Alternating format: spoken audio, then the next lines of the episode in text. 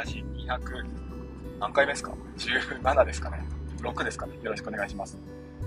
えっとツイッターね、なんかあの話題になってますね。ようやくですか、なんかやっぱりテレビのねニュースってもうふつかみっか遅いですよね。なんかようやく今朝になって、えー、従業員を大量解雇とか、あるいはね、えー、何でしたっけ、あの人テスラの人イーロン・マスクねイーロン・マスクさんがね、なんかえーっとね結構あのメール送ったんですって、えー、従業員を解雇して、で、まあ、半分ぐらい ごじゅっパーセント くらい首切って、でしかもその方々にね、えー、まああのここであと、まあ、いっかい切ったんですって。でその後に、まあ、切りすぎちゃったもんで回らなくなっちゃって、でもう一回メール送ったんですって。それもひどいひどい話ですよね。でなんかその時にまあ一回ね、あの切っちゃったけどリストラしちゃったけども、もう一回うちで働い、働いてもいいよみたいなねメール送って、まあ大体ふざけんなってなるわけですけども、ビザの問題があったりしてね、あの向こうで働いてる人たちってね、あのツイッター社アメリカで働く人たちって、あのその働いてますよっていうんでビザをもらってるわけじゃないですか。そのビザが切れちゃうわけですよね、働くところがなくなってしまうと。で、でしかもそのじゅういちがつにやってしまうっていうね、こっから先ね、えー、まああと半年もないぐらいで、あのさあ来年度ですか、来年度の職場を見つけるって、まあなかなか苦しいわけですよ。そういうとこ見てね、まあ見てかどうか分かりませんけども、もしかしたら何も考えてないっていう人もいますけども、そういうとこ見て、このタイミングで首切ってバーッと ごじゅっパーセント 解雇した後にもういっかいメール送って働いてもいいよっていうね、もう大体は断るけども、そのビザ問題の人たちはもうしょうがない、もう泣く泣く涙を流しながらね、あの働くというね、地獄絵図のようなものが開かれてますよ今ツイッターでね。でそのツイッターでその、えー、社員にあの、まあ、辞めるか、またこれ別の話でね、辞めるかこのまあ、働くかみたいなね選択肢を与えるんですって。で ごじゅっパーセント 切ったってことは ごじゅっパーセント 残るわけですよね。その ごじゅっパーセント の方々にですね、ものすごい仕事量をね、えー、与えるわけですよ。そうすると何が起きるかっていうと、あのもうかなり忙しくなって、なんか逆にね、あまりにも忙しくなっちゃって、えー、従業員同士が結束して、なんかみんなでこれ乗り越えようみたいなねことをしたようです、しているようです。例えばえー、とあれもありますね、バッジ、認証バッジ、先日話しましたけども、えー、ツイッターの名前の横にね認証バッジをね、えー、つけると。でそれもまたね、あのはちドルでしたっけ、はちドル出せばあつけられるようになるよっていう仕様をですね、 な, なんかものすごい短いスパンでやらしたんですよね、この仕様の変更っていうのを、まあ、それもなかなか大変だったみたいで、いやーなんかやっぱりえげつないですよねイーロンさん。でテスラの時もね、どうやらそういう手口でやってるようですね。まあガーッと首切って、で残った人間にね、こう要は恐怖を与えるわけですよ。俺も切られんかなみたいな。で仕事量をガーッと与えて、でみんなでそれをね達成させると。そうするとなんかこうなんかこうやりきった感がねあって、まあ、結束して俺らテスラの一員だみたいなねいいことをすると。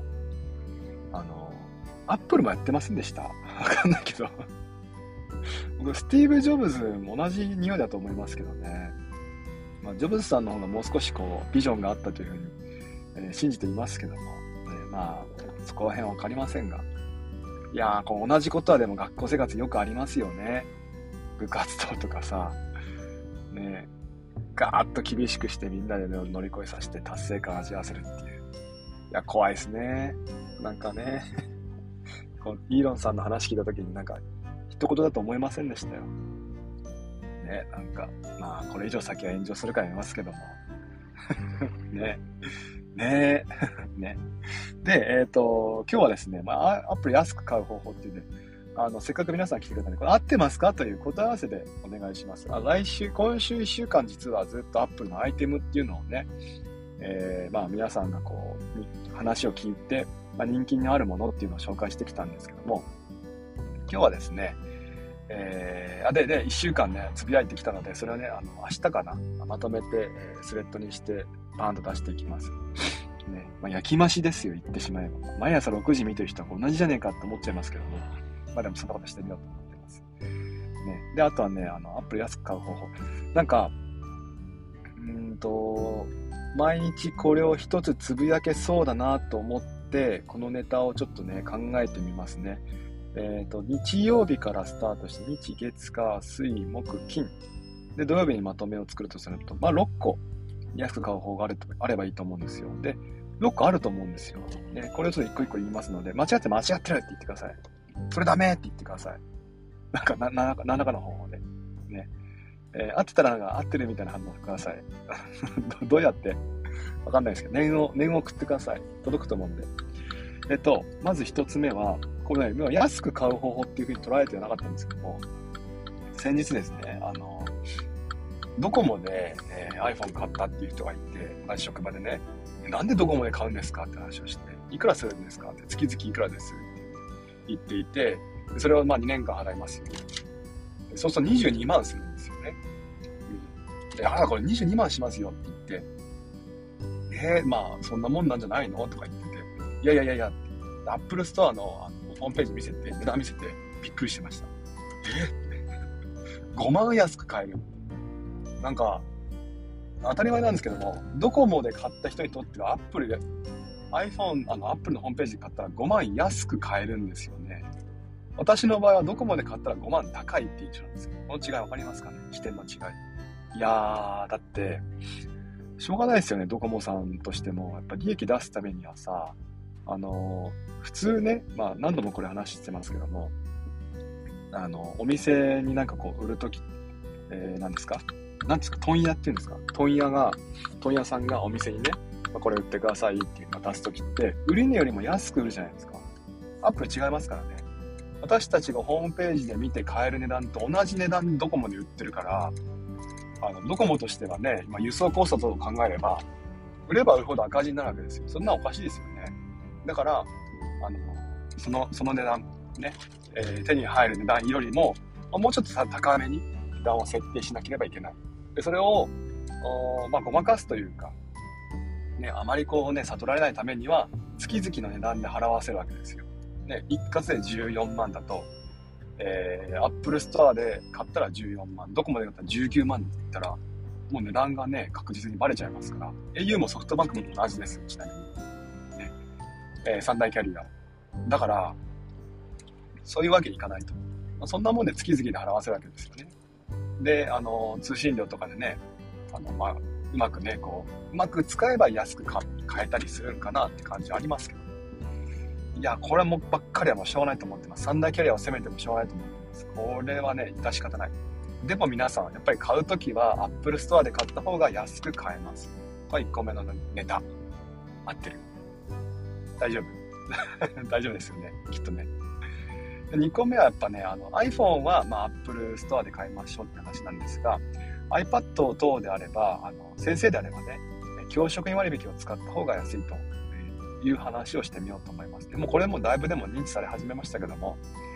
ちなみにですね、えーと、教職員割引で買えるのは iPhone はないです、ね、iPad、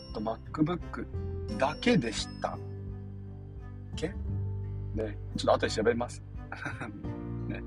iPad と MacBook はまあ教職割引使えますけども、 Apple Watch は使えないですよね。あ、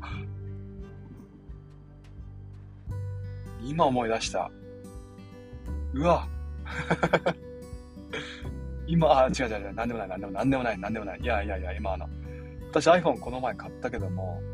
買うときに教職割引使えばよかったと思ったんだが、教職割引使えないですね。 iPhone は使えない、ね、iPad、MacBook Air の場合は MacBook, MacBook の場合は教職割引を使って、まあさんぜんえんからろくせんえん、いちまんえんぐらいですか、いちまんごせんえんぐらいでしたっけ、ね、割引が効きますから、まあ、これを使いましょうというのがふたつめですかね。みっつめは、えーまあ、中古的な扱いになるかもしれませんが、整備済み製品ですね。 Apple 製品が じゅっパーセント から じゅうごパーセント 安く買えますよという話。教職員割引を使った方がさあの安く買えたと思います。あるいは整備済みの場合はですね、最新のものは使買えません。現行製品というのは、えー、まあ買えませんというか、出てこないと買えない。そしてなかなか出てこないっていう感じですかね。iPad mini とかもね、今だいご世代なんかは、えー、現行機種出ますけども、だいろく世代なんかはまだ出てませんよね。えー、これ中古っていう扱いというよりは、えー、一度ねこう、まあ、下請け 下, あ下取りっていうんでね、えー、アップルに送ったものっていうのをアップルがまあ分解して使える製品だけを残して使えない製品っていうのを変えて、あと側ですね、本体のところを変えて、それはもう新品と同じようにしてね出すというところで、もうほぼほぼ新品と同じ、バッテリーなんかもねあの完璧なんですよ、えー、よくなんです、まあ、手入れされてますから ひゃくパーセント のバッテリーが入ってますから、そう考えるとこれは大変お得かなと思ってます。メルカリとかでもね中古はもう当然安く買えますけども、まあ、安かろう悪かろうリスクはね承知の上で買っていかなければならないので、まあ整備済み製品がいいかなと思うんですよね。えちなみにそう安く買う方法っていうんでね、あの中古のフリマアプリについてはフナイに行こうと思ってます。これもピンキリなんでね、あるいはな、なんていうかな、あのまあ悪徳なものもありますから箱だけとかね、未だにね、えー、まあ聞くというか見るというか、ね、ありますからね、まあだいぶその辺はチェックされるようになったらしいですけども。で、何でしたっけ、えー、整備済み製品の話しましたか。あとはですね、えーと、Apple のギフトカードが安く手に入ることがありますよね。これは、えーと、楽天のポイント等を使って安く買える時もあるし、本当にたまに、えー、セブンイレブンとかコンビニエンスストアで買ってじゅうからじゅうごパーセント、えー、安く手に入るっていう、あ、ごめんなさい。ポイントで還元するってパターンもありますよ。ポイント還元とギフトカード合わせる技。これちょっと難しいですよね。うんと、楽天のポイントの貯まる日を狙ってギフトカードを買うと、多分ね、じゅっパーセント ぐらい還元されます。ね、このギフトカードは何に使えるかっていうと、例えばね、あれが使えるんですよ。サブスクリプションの支払いでも使えます。ですから、私の場合はですね、結構その、楽天かな楽天の安いタイミングを、まあ、気が向いたらって感じですか、ね、ガーッと買ってそれを使ってサブスクリプション払ってるって感じですか。 じゅっパーセント 還元ポイントをつくってことは、まあ、単純に考えると支払いが じゅっパーセント、えー、減ってるイメージだといいと思うんですよ。だからさんびゃくえん月払ってればにひゃくななじゅうえんで買えるし、せんえん払ってればきゅうひゃくえんでね、えー、払って払えることになるよっていう、ね、そのパーセンテージで考えると結構お得になると思います。えー、ギフトカードは最初のいっかいだけはいちまんえんでしたっけ、上限いちまんえんで、残り次からはね上限制限、えー、上限がなかったような気がします、ねえー、なので、まあ、最初だけいちまんえん買って次からごまんじゅうまんとねガツガツと、えー、ポイントを貯めながら買うっていう方法がいいかなと思います。でギフトカードはですね、以前は iTunes カードと Apple なんだっけなんかカードっていうの分かれてたんですよね。これはギフトカードっていうふうににねんまえくらいからかな、えー、同じになりました、ね。支払いと Apple 製品の購入にも使えますよっていうカードですね。おすすめやっぱりこういうのを買ってで、えー、さ, さっき言ったあ何でしか整備済みだとか、あるいは Apple ストアで買うっていうのが安く買える方法ですかね。あとはも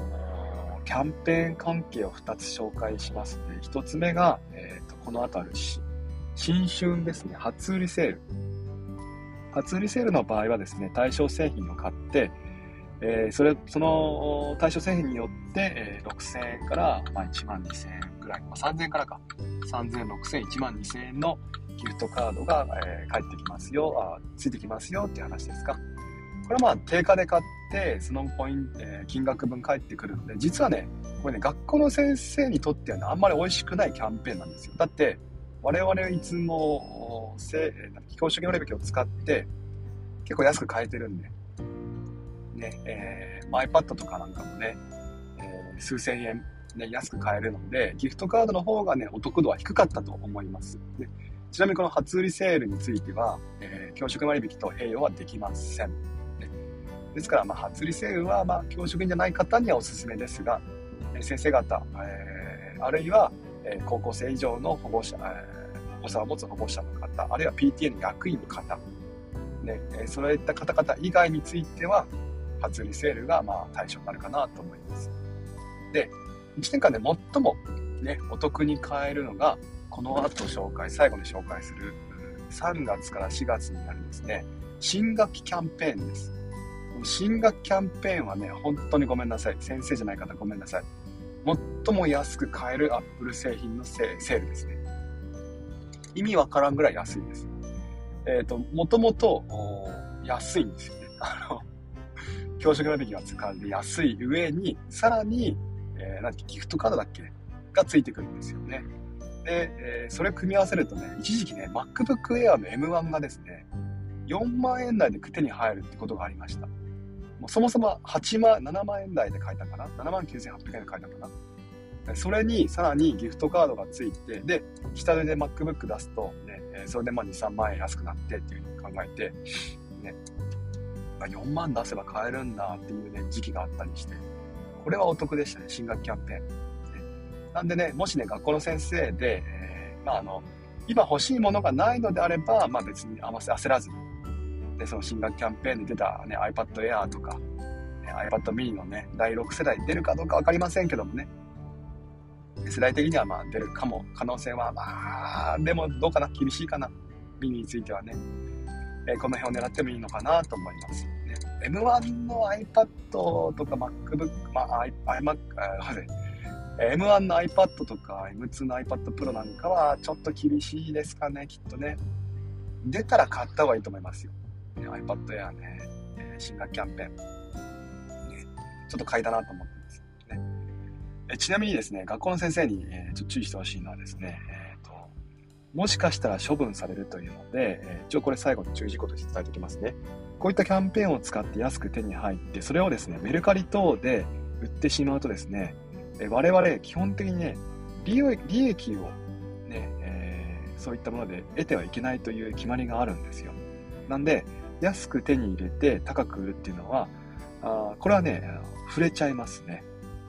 ただし、じゃあ、誰がどうに、ねえー、訴えられなければ触れないわけですよ。だから、でしかもね、先生っていうふうに明かさなければね、まあ、誰にも気づかれないことが、まあ、気づかれないでしょうから、まあ、別にやってる人もいると思うんですけども、一応ですね、えー、なんていうのかな、